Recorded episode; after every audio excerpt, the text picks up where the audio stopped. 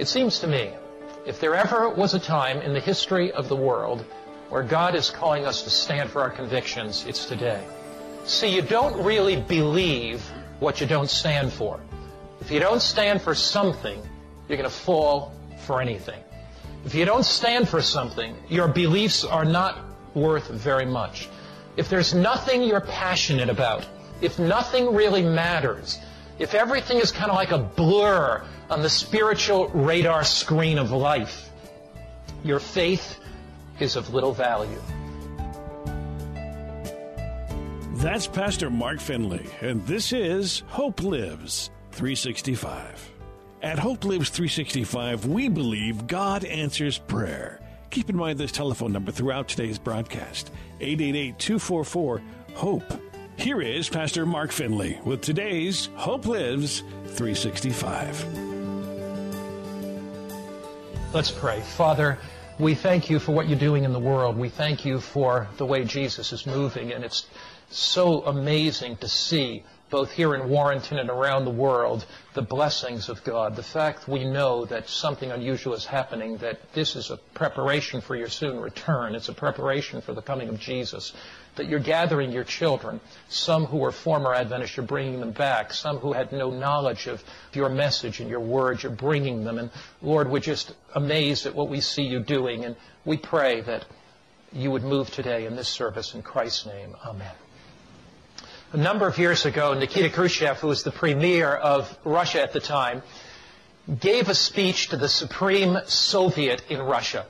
And as he was speaking, he was talking about the atrocities of Stalin. And he was very open. He was talking about how Stalin put to death or killed 20 million Russians, and he was very, very critical of Stalin. Halfway through his speech, somebody passed up a note. And the note said this. It said, Premier Khrushchev, what were you doing when Stalin committed all these atrocities? Well, that really angered Khrushchev. And he shouted before the Supreme Soviet, Who passed up this note? Not a person stirred. I'll give him one minute to stand up. Who passed up this note? The seconds ticked off. Still, nobody moved. All right, Khrushchev said, I'll tell you what I was doing. I was doing exactly what the writer of this note was doing, absolutely nothing. Khrushchev was afraid for his life, and he was afraid to stand up and be counted. He was afraid to stand for his convictions. He was afraid to stand tall. It seems to me, if there ever was a time in the history of the world where God is calling us to stand for our convictions, it's today. See, you don't really believe what you don't stand for. If you don't stand for something, you're going to fall for anything. If you don't stand for something, your beliefs are not worth very much. If there's nothing you're passionate about, if nothing really matters, if everything is kind of like a blur on the spiritual radar screen of life, your faith is of little value. This morning, I want to study the life of one that stood tall, one of history's courageous giants. He served under at least five heads of state. He began his diplomatic service after he graduated from university, and he continued approximately 66 years in the work of government. Kings valued his counsel. Politicians treasured his judgment. Statesmen sought out his wisdom. And when his nation fell to a foreign power, surprisingly enough, this Secretary of State was amazingly appointed to another term by a foreign conquering power.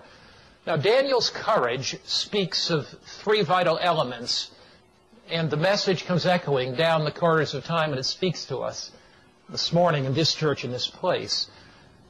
And Daniel speaks to us of three things. First, you can never stand tall unless you stand firm. Second, you can never stand tall unless you bow low. And thirdly, you can never stand tall unless you look beyond. So I invite you to take your Bible and turn to Daniel chapter 1. I'm going to spend some time in the entire book of Daniel this morning discovering how we can stand tall in the circumstances of our life, stand for the courage of our convictions, which in a world of secular values is increasingly more difficult. Daniel, the first chapter. And we begin there with the first verse, Daniel chapter 1, and we're looking there at verse 1. In the third year of the reign of Jehoiakim, king of Judah, Nebuchadnezzar, king of Babylon, came to Jerusalem and besieged it. And the Lord gave Jehoiakim, king of Judah, into his hand, with some of the articles of the house of God, which he carried into the land of Shinar to the house of his God. Now notice, there are two cities, Babylon and Jerusalem. Two kings, Nebuchadnezzar and Jehoiakim. Babylon attacks Jerusalem, devastates it, overthrows it. Here, evil triumphs over good. Sin triumphs over righteousness. The forces of hell triumph over the forces of God. If you were Daniel and his friends taken captive, never to see your home again, you might raise a lot of questions. God, where in the world are you? God, Jerusalem is in ruins. God, the sanctuary has been invaded and the sacred vessels have been taken out. Daniel could have looked back at the smoldering ruins of Jerusalem and felt bitter and angry. He could easily have said, I'll never see God again. I'll never see my family again. God, why did you forsake us? Have you ever felt that in your life? Lord, I've tried to serve you. Lord, I've tried to be obedient to you. But look at what's happening in my life. It is really kind of a mess. There's an interesting nuance in verse 2. Notice what it says. And the Lord gave Jehoiakim, king of Judah, into his hand. The word for Lord in the Hebrew language is the word Adonai. And it means the one who rules over all. The one who is supreme. The one who sits on his throne. From an earthly perspective, it may look like things are a mess, but God is still Adonai. God is still sitting on his throne. God is still in control. And if God wants to get Daniel into Babylon, to influence Nebuchadnezzar, to transform the whole nation of Babylon, God has ways of doing that. If God wants to influence eventually Medo Persia, God has ways of doing that. So because I cannot see the purposes of God, because I cannot see the plan of God, doesn't mean God isn't working out His plan. You may not always see the plan of God in your life. You may not always see God working in your life. Things may seem to be upside down in your life. The mountain may seem high. But yet, God has a divine plan that you may never realize. Daniel is taken captive. King Nebuchadnezzar did not try to manipulate these Hebrews' thinking, and he did not try to coerce them to serve him.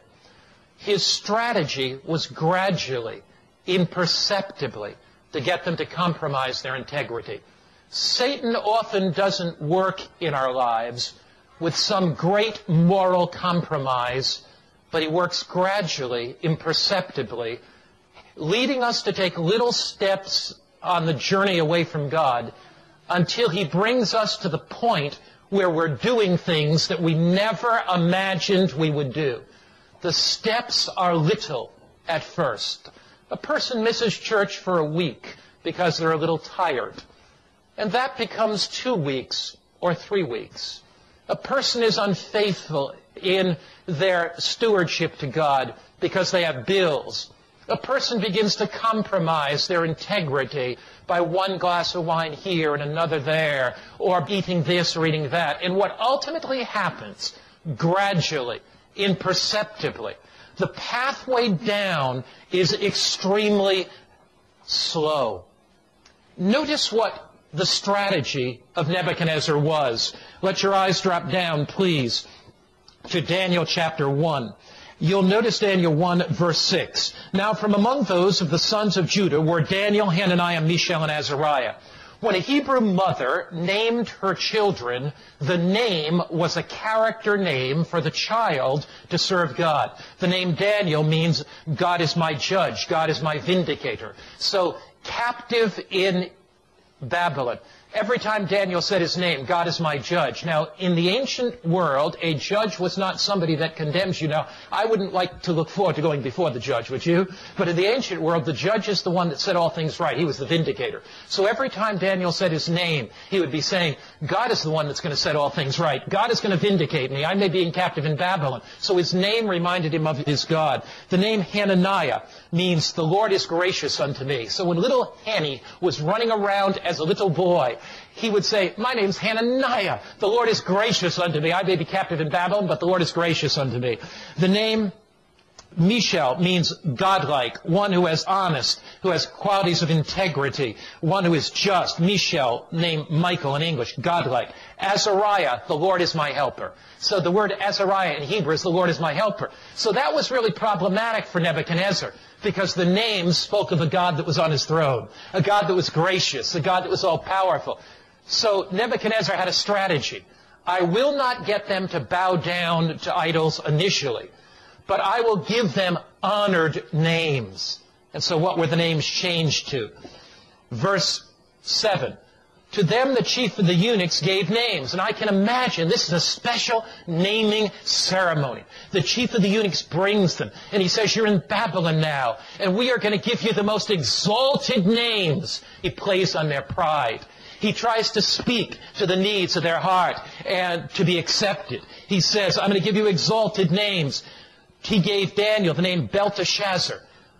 Belteshazzar, the god Bel, was the chief god of all the Babylonians. He ruled over all. So Daniel receives a new name. You are special, Daniel. You've been set aside.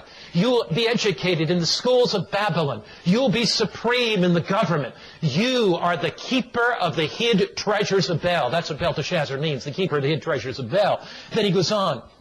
He says, to Hananiah, Shadrach. The name Shadrach means servant of the goddess of Sheba. Every one of these names is a change of identity, this subtle change of identity, to the name Mishael, Meshach. Meshach means inspiration of the sun The sun god was one of the chief gods of Babylon. And so your name is inspiration of the sun. You are so honored. You're receiving the highest names of Babylon. And then to Azariah, Abednego. Abednego is servant of Nebo. So they were given these names in a special naming ceremony. They were to receive the gods of Babylon. Their identity was changed. Once you lose your sense of identity as a Christian, once you do not recognize who you are, and once you lose that sense of identity, you're on your road to compromise. Who are you today? Who am I? I'm a son of God. You're a son of God. You're a daughter of the King. We have been called by Christ to be an ambassador for Jesus in this world. Pastor Mark Finley will continue with more in just a moment. Stay tuned. You can grow in your knowledge of God's Word by enrolling in online courses by Pastor Mark Finley. Go to HopeLives365BibleStudy.com. Bible prophecy, discipleship, leadership, or improving your health. These courses are especially designed to help you discover deeper insights into the Bible. Go to HopeLives365BibleStudy.com. That's HopeLives365BibleStudy.com or call right now to register 888-244-HOPE. That's 888-244-4673. 888-244-HOPE. Here now, once again, Pastor Mark Finley.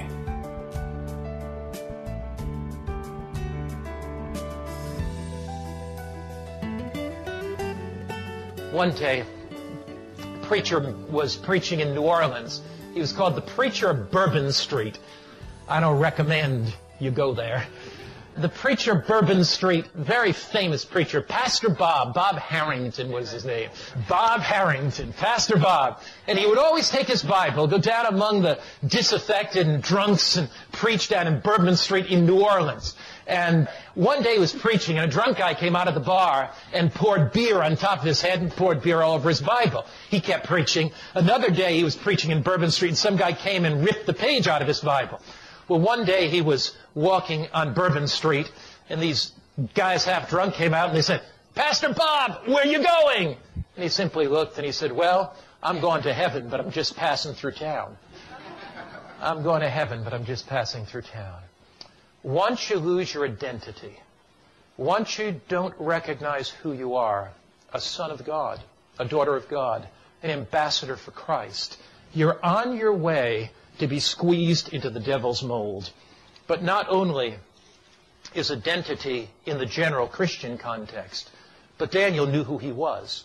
Daniel knew that he was special, that he was a Jew, that he was an Israelite, that he was to represent the true God before the world. Daniel, he understood his identity. As Seventh day Adventists, we understand our identity. Although there are many Christian churches, we believe that God has raised up the Seventh day Adventist church at a unique moment in Earth's history to prepare a world for the coming of Jesus. We do not believe we're superior to other Christians, but we do believe that this is a unique, divine, prophetic movement. And once you lose that sense of identity, once you fail to understand who you are as an Adventist, once you have this idea, well, does this make that much difference or does that make that much difference? And I'm just one of many Christians. Once you lose that sense of prophetic identity, Satan will begin to manipulate your mind and say, well, why does this little compromise make a difference? Or why does that little compromise make a difference? The Bible says in Daniel 1 verse 8, Daniel 1 verse 8, but Daniel purposed in his heart. Now Daniel and his three friends were ushered into the banquet room of King Nebuchadnezzar. And there, everything to delight the eye, everything to tempt the taste was on the table.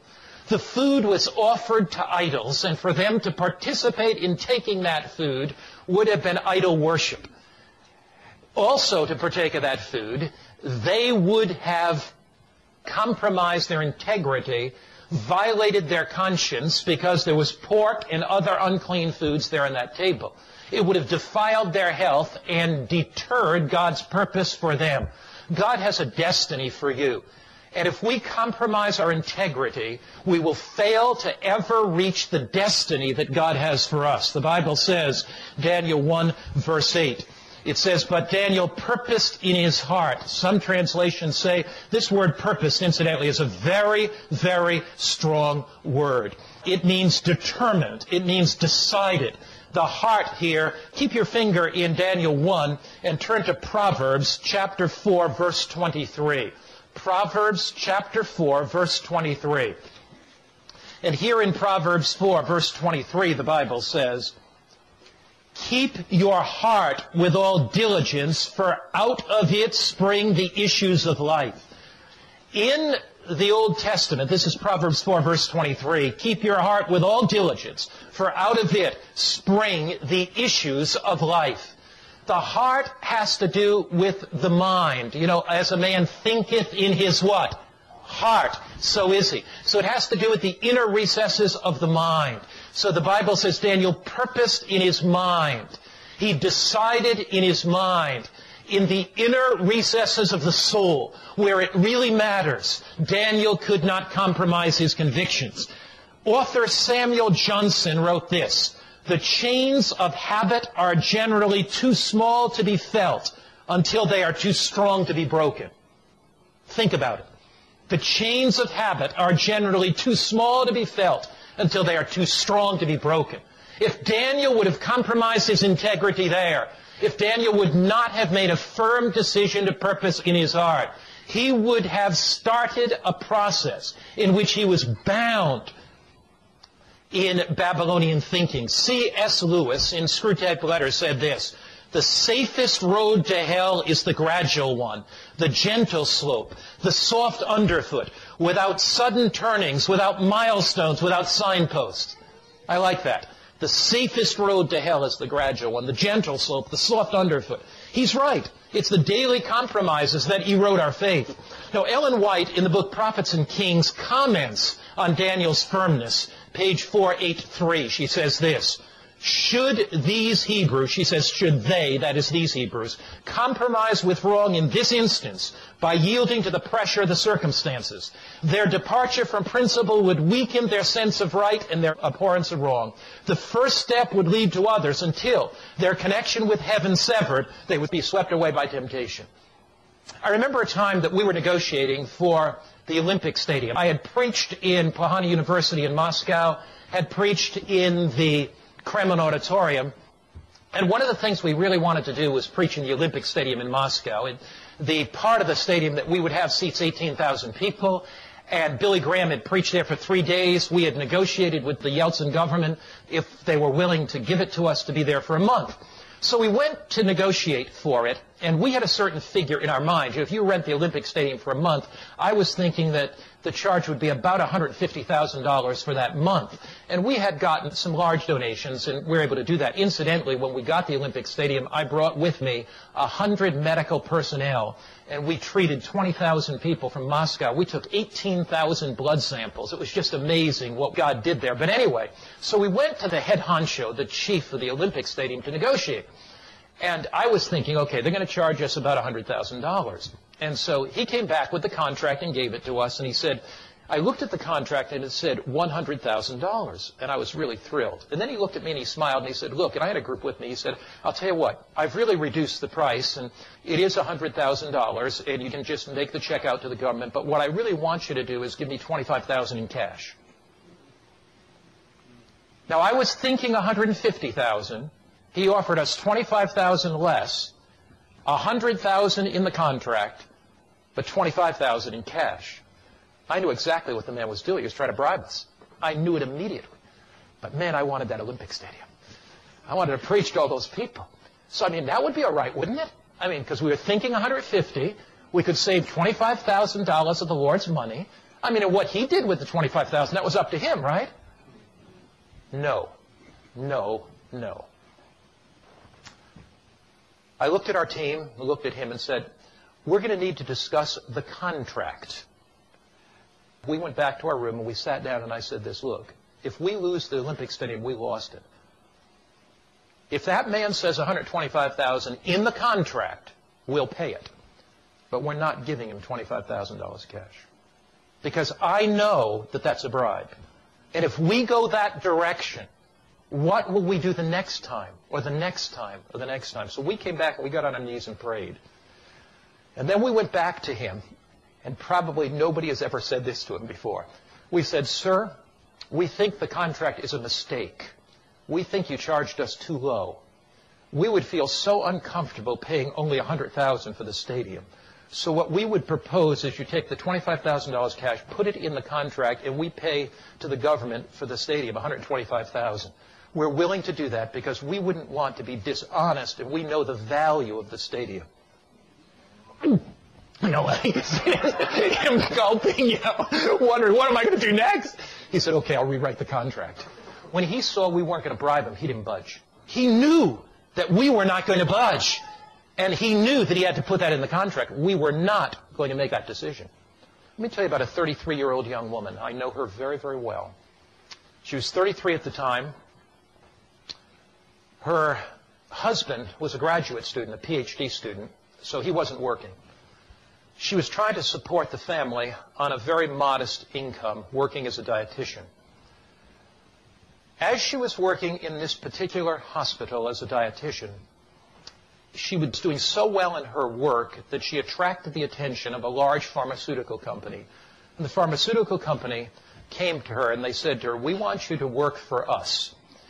She met with the vice president of that corporation, an intelligent, thinking young woman. And the vice president said, look, she was making $33,000 a year at the time, trying to support her family. Her husband was studying for his PhD. They were living in a little apartment. They had other bills to pay. And so the vice president of this pharmaceutical corporation met with her. And he said to her, look, we really want you. You're talented. You're an intelligent young woman. You can do the job. We want you to represent our pharmaceutical corporation for four states. We're going to start you at $90,000 a year salary.